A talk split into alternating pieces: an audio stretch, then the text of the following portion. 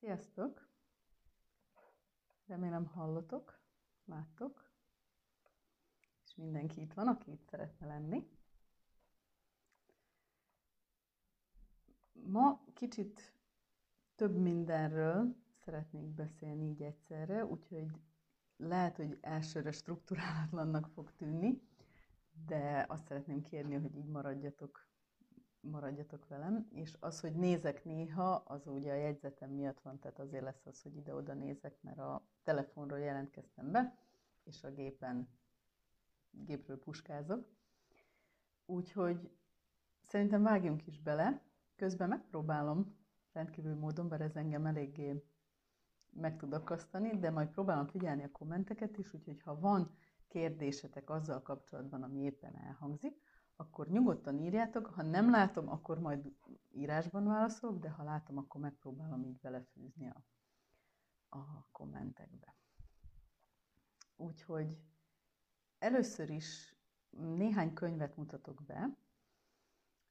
Én nem olvasok annyit, mint a mentortársaim, leginkább azért, mert a fordítás miatt viszonylag nagy betűcsömöröm van vagyis hát a nap végére, mire mondjuk mindennel végzek, meg a lektorálás miatt is, addigra már úgy picit elfárad az agyam a betűk szempontjából, úgyhogy én inkább podcast szerelmes vagyok, meg másfajta hanganyagokat szeretek hallgatni, de azért egyrészt most azért, mert büszke vagyok magamra, hogy már végeztem, másrészt meg szerintem nektek is sokat fog adni. Ez egy két hete, talán három hete megjelent könyv, Almási Kitti legújabb könyve, ki vagy, ki vagy te. Lehetett volna az is, hogy ki vagyok én, és látjátok, hogy a, már a borító is arra próbál valahogy utalni, vagy így szimbolikusan jelezni, hogy ugye van egy tömeg, és abból kitűnik egy, egy egyén. Tulajdonképpen szerintem nem annyira jó borító, mert tulajdonképpen mindenki lehetne kék, kék, vagy hát másmilyen színű. A lényeg az, hogy az egész könyv arról szól, hogy az önismeret egyik útja, hogy az, az elvárásoktól megszabaduljunk. Tehát mind társadalmi, mind családon belüli elvárásoktól, de természetesen azok, amiket magunknak állítunk föl, azok is elég erősek. De én most mégsem ezzel foglalkoznék, bár zseniális, ahogy levezeti a gyerekkori, gyerekkorban elszenvedett, úgymond nevelés által elszenvedett korlátokat, hiedelmeket. Ugye ezek a driverek, amikről a Lili beszél a tananyagon belül is, meg valamelyik videójában is, ezeket részletesen végigveszi az első részben a könyvnek. Most egy olyan részre szeretnék kitérni, ami a felelősséghárítás, nem tudom mennyire látszik, mert majd erről picit bővebben beszélek a, a live-ban is. És arról szól a felelősséghárítás, hogy ugye hajlamosak vagyunk másra hivatkozni, körülményekre, kormányra, szomszédra, bárkire, azért, hogy valamit nem csináltunk meg. Tehát a felelősségvállalás és a felelősséghárítás ilyen módon függ össze. És csak egy rossz, csak egy rövid bekezdést elolvasok nektek, hogy, hogy utána értsétek, hogy hogy kapaszkodok hozzá. Azt tapasztal, hogy ma sokan a pszichológiai ismereteket is inkább az érzelmi hárítás, mint sem a szembenézés, az önfejlesztés eszközeként használják. Az interneten és az önismereti csoportjaimban is csak úgy röpködnek a laikusok szájából, billentyűzetéből az ilyen mondatok. Már megint kifogtam egy nar- narcisztikus borderline nem csoda, hogy ez a kapcsolat is működés, működésképtelen. Vagy a problémáim alapvetően abból erednek, hogy mérgező szülők neveltek fel. Természetesen narcisztikus és borderline személyiségek, mérgező szülők valóban léteznek. Ezeket a címkéket azonban manapság messze nem csak azok kapják meg, akikre valóban ráillenek. Nem mindenki hordoz pszichológiai kórképet, akivel időnként nehéz az élet, a laikus pedig nincs abban a helyzetben, hogy a hozzátartozóit diagnosztizálja. Ezeknek a fogalmaknak a használata gyakran kényelmes, olcsó magyarázatot kínál összetett problémákra, és elkeni az illető saját felelősségét azokban az esetekben, amikor a másik félnek nincs személyiségzavara, egyszerűen csak nehézséggel küzdenek a kapcsolatban, amelyekkel kezdeni kellene valamit. Ezt azért hoztam nektek ezt a részletet, mert ez nagyon jó példázza a mi helyzetünket is kócsként. Fordítva látszom a képernyőn? Bocsánat, csak most olvastam, megpróbálom akkor megfordítani. Most lehet, hogy másoknak lesz rossz. Ah, nem engedi. Bocsánat, Sára, megpróbáltam. Kénytelen leszel vagy telefonon bejelentkezni, nézni, vagy a képernyőt valahogy megfordítani.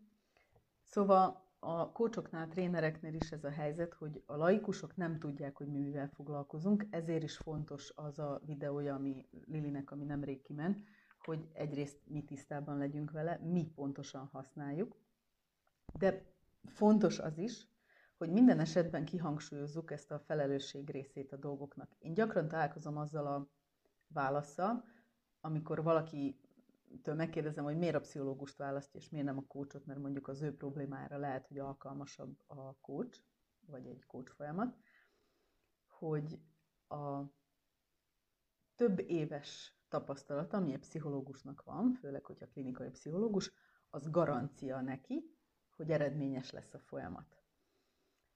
Erről le kell beszélni. Erről le kell beszélni a, az illetőket, hiszen nem senki nem vállal felelősséget semmiért. A felelősség az egyénben van, tehát az, az a kliens, az ügyfél, a kócsi vállal felelősséget azért, hogy a vállalásait megcsinálja, hogy a folyamatot végigcsinálja, és hogy ő valójában változni akar. Tehát a változásért csak a kócsi felelhet. A kócs nem vállalhat érte felelősséget, hiszen nem ő fog változni. És ezzel összefügg az a része a folyamatnak, a kócs folyamatnak, hogy tehát nem csak garanciát, felelősséget se vállalhatunk. Ugye gar- garanciát még orvosok se vállalnak. Tehát ilyen, ilyen nem létezik az életben, hogy garancia. Az, ami van mondjuk műszaki eszközökre, azért fizetünk, tehát gyakorlatilag megvesszük a garanciát, de nem a garanciát fizeted meg, hanem ugye azt, hogy kiavítják. Tehát ilyen jellegű garanciát mi kócsként nem tudunk vállalni, maximum pénz visszafizetési garanciát, vagy valami ilyesmit.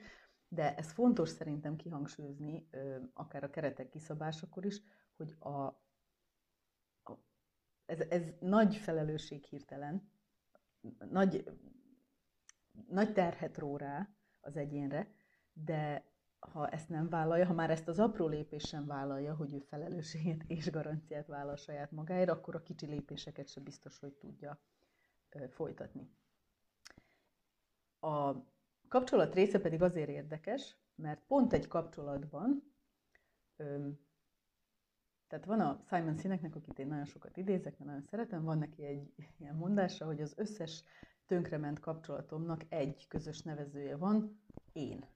Tehát ezzel ő azt akarja ugye mondani, hogy tulajdonképpen az, a tönkrement kapcsolataiért ő felelős, de nem nyilván egy személyben, hiszen ketten vannak a kapcsolatban, de hogy fontos itt is a felelősségvállalás és a befelé nézés, arnak az oldal való figyelés, hogy hol hibáztunk mi, vagy hol nem tudtunk mit teljesen helytállni.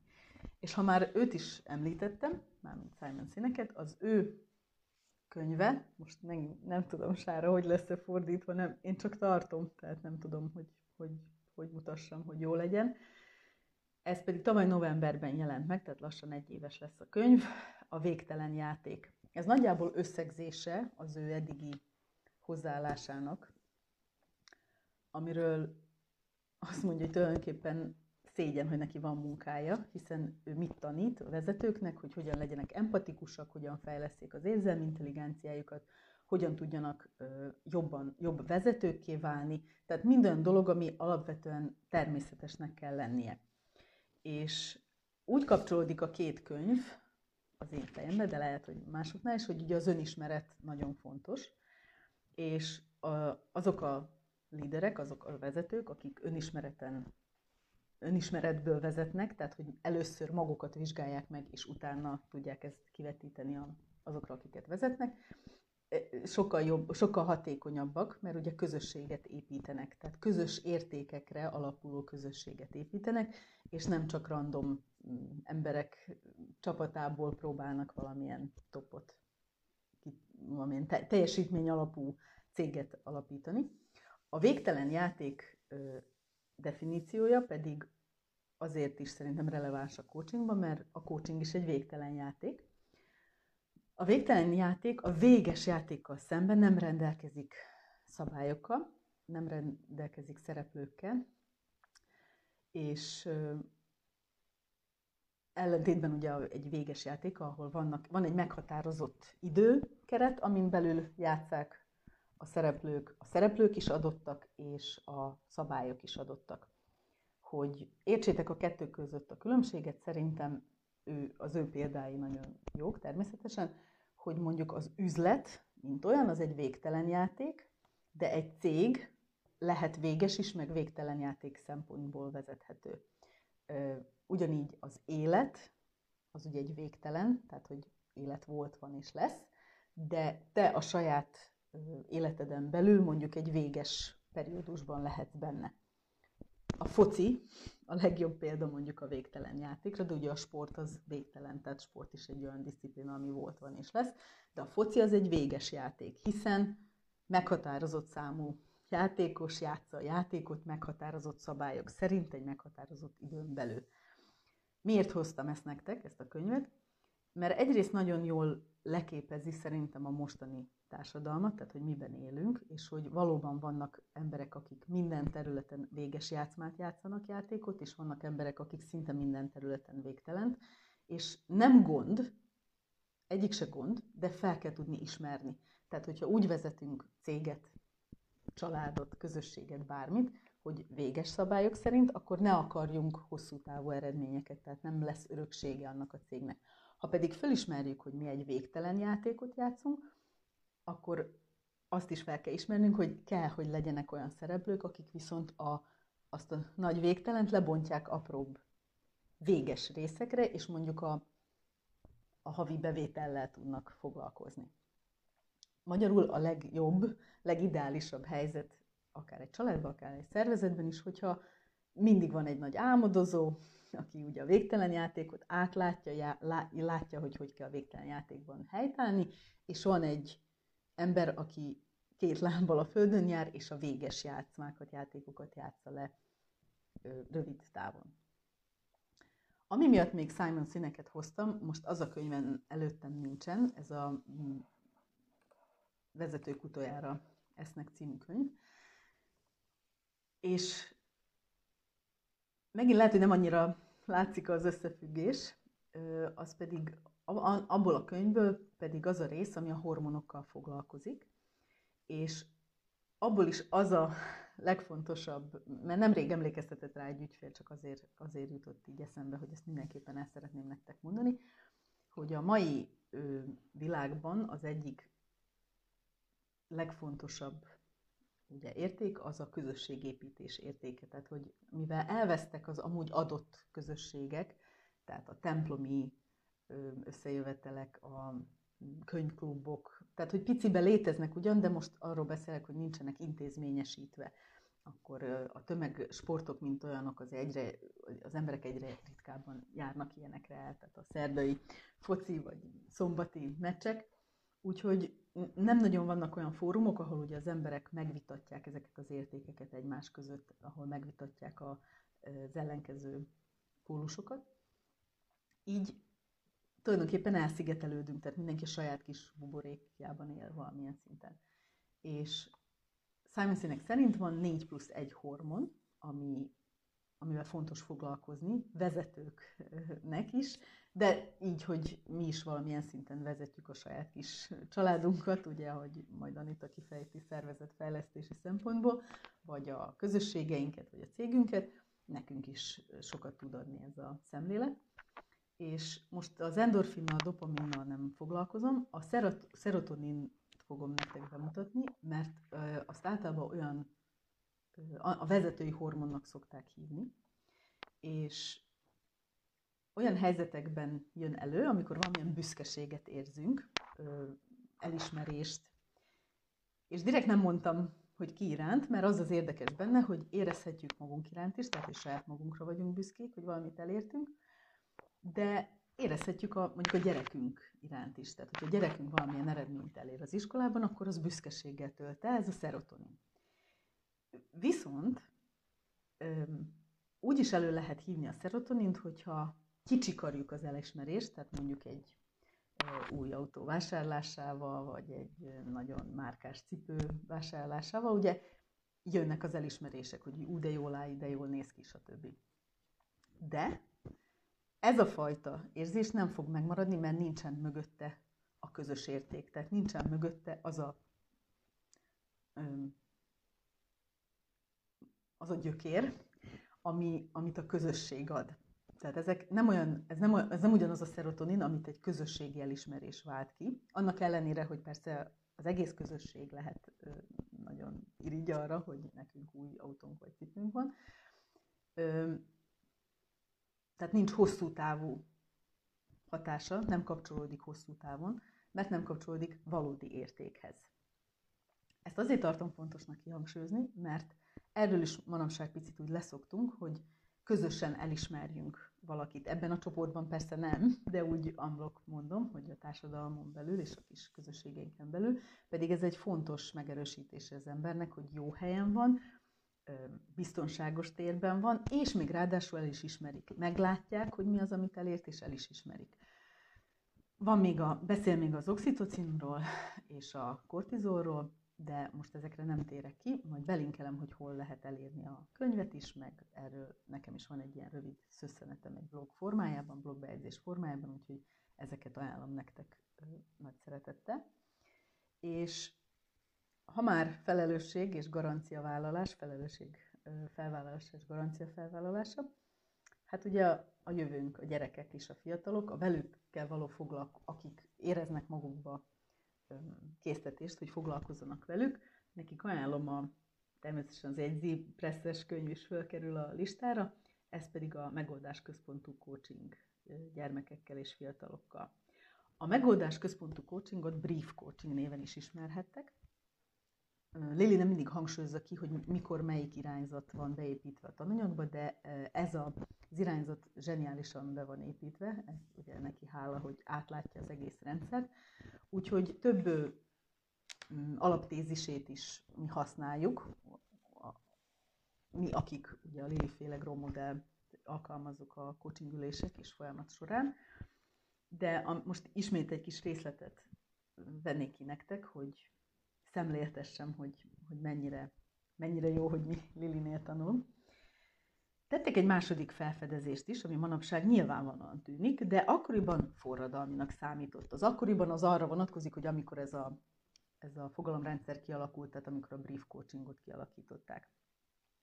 Szinte minden problémának van kivétele, vagyis egy olyan időszak, amikor az ügyfél problémája kevésbé vagy egyáltalán nem létezik. Az egyik csapattag beszámolója szerint valaki egy nap azt mondta, azt kérdezzük meg tőlük, hogy mit nem akarnak megváltoztatni. Ezt követően azt tapasztaltuk, hogy ha arra kérjük az ügyfelet, hogy a kivételekre összpontosítson a probléma helyett, gyakrabban fordul elő javulás.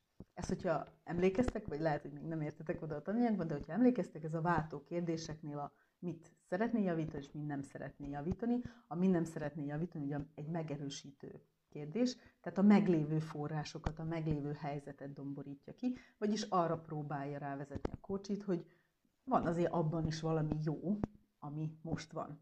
Ezt például pont a tegnapi AL csoportban, e, ez volt az egyik legnagyobb felismerése az egyik hölgynek, hogy arra nem gondolt olyan szemmel, ahogyan mi kidomborítottuk, hogy akár az is lehet egy pozitívum, vagy egy előnye a jelenlegi helyzetének.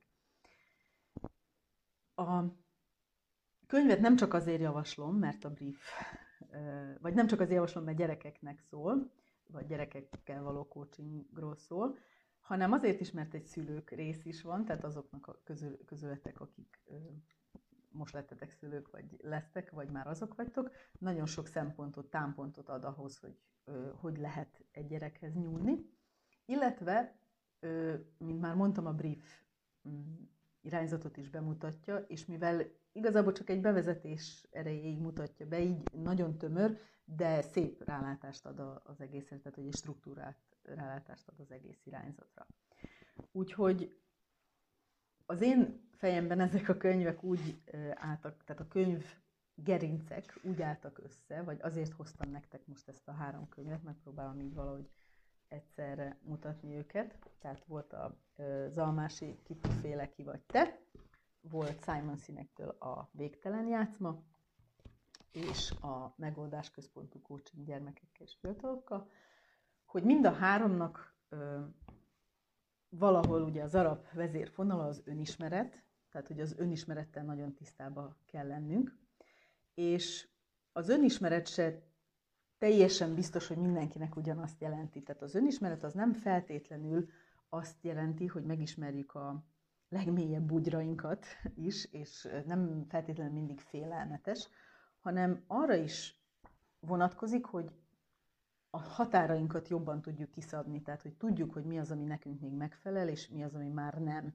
És hogyha ezt így megfogalmaztuk magunknak, akkor másoknak is tudjuk jobban megfogalmazni, tehát hogy másokat is kérhetünk arra, hogy ezeket a határokat betartsák.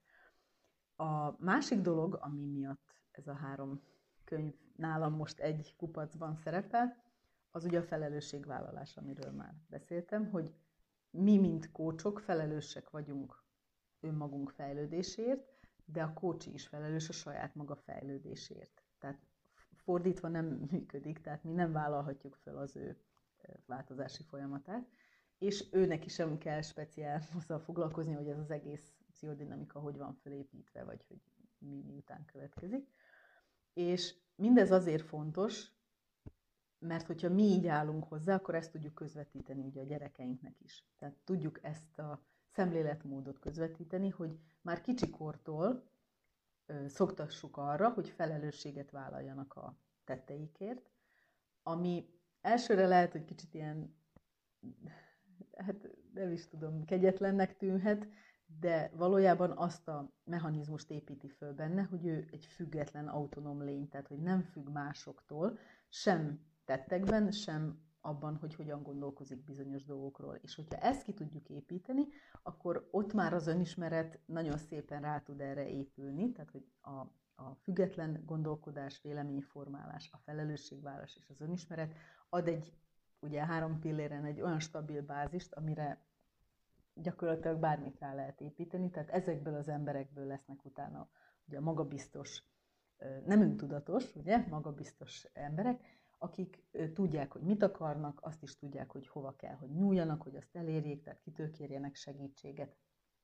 És valószínűleg sok minden, ami később felnőtt korban előjön mm, problémaként vagy elakadásként, lehet, hogy így meg is előzhető, hogyha egy ilyen stabil bázist nyújtunk nekik. A, harmadik dolog, ami miatt ez a három könyv így összeállt nálam, az pedig az, hogy nagyon sokszor beszélünk arról manapság, hogy nincsenek elég jó vezetők, elég jó karizmatikus vezetők, hogy nincsenek tisztában a vezetők azzal, hogy a csapatjuk hogy működik, nincsenek ráhangolódva a csapatukra, stb. Szerintem ez is erre vezethető vissza, tehát hogy maguk a csapattagok sem rendelkeznek kellő önismerettel, függetlenséggel, nem tudnak egyedül dolgozni, de csapatban sem, mert a határkiszabás sem működik megfelelően. És ezt nem minden esetben kell a vezetőtől elvárni, tehát a vezető dolga azért nem az, hogy karon, kézen fogva vezesse a csapatját, az ő dolga a végtelen játék, tehát az ő feladata, felelőssége, hogy a jövőképet valamilyen szinten elképzelje, azt megpróbálja minél tisztában átadni azoknak, akik az ő csapatában vannak, és a többiek meg majd eldöntik, hogy ők akarnak ehhez a csapathoz tartozni, akarnak ezzel a jövőképért dolgozni. De hogyha nem tiszta a jövőkép, akkor mindenki valamilyen szinten magáért dolgozik, tehát hogy kicsit szétcsúszik a, a, a rendszer. Úgyhogy remélem, hogy valamennyire sikerült átadnom, hogy miért ez a három könyv így egybe, és hogy miért pont ez a három könyv egyáltalán. Ha nem, akkor kérdezzetek nyugodtan, és megpróbálom még jobban kifejteni írásban. És most még itt leszek egy darabig, úgyhogy nyugodtan kérdezzetek. Ha kicsit tömény volt, akkor elnézést. Most ezek azok a dolgok, amik egyrészt foglalkoztatnak, meg amivel én foglalkozok, és ezek azok a könyvek, amik viszonylag nagy hatása vannak, voltak, vannak rám, és amelyeket tényleg tudok ajánlani, tehát hogy minden szava arany, én ezt szoktam mondani, amikor valami olyan dolgot olvasok vagy hallgatok, ahol tényleg nincs fölösleges lap, vagy nem fontos, nem kell átlapozni sehova sem, mert mindegyik része nagyon fontos. Úgyhogy ugye én ennyire gondoltam mára, remélem élveztétek, és szép napot nektek. Sziasztok!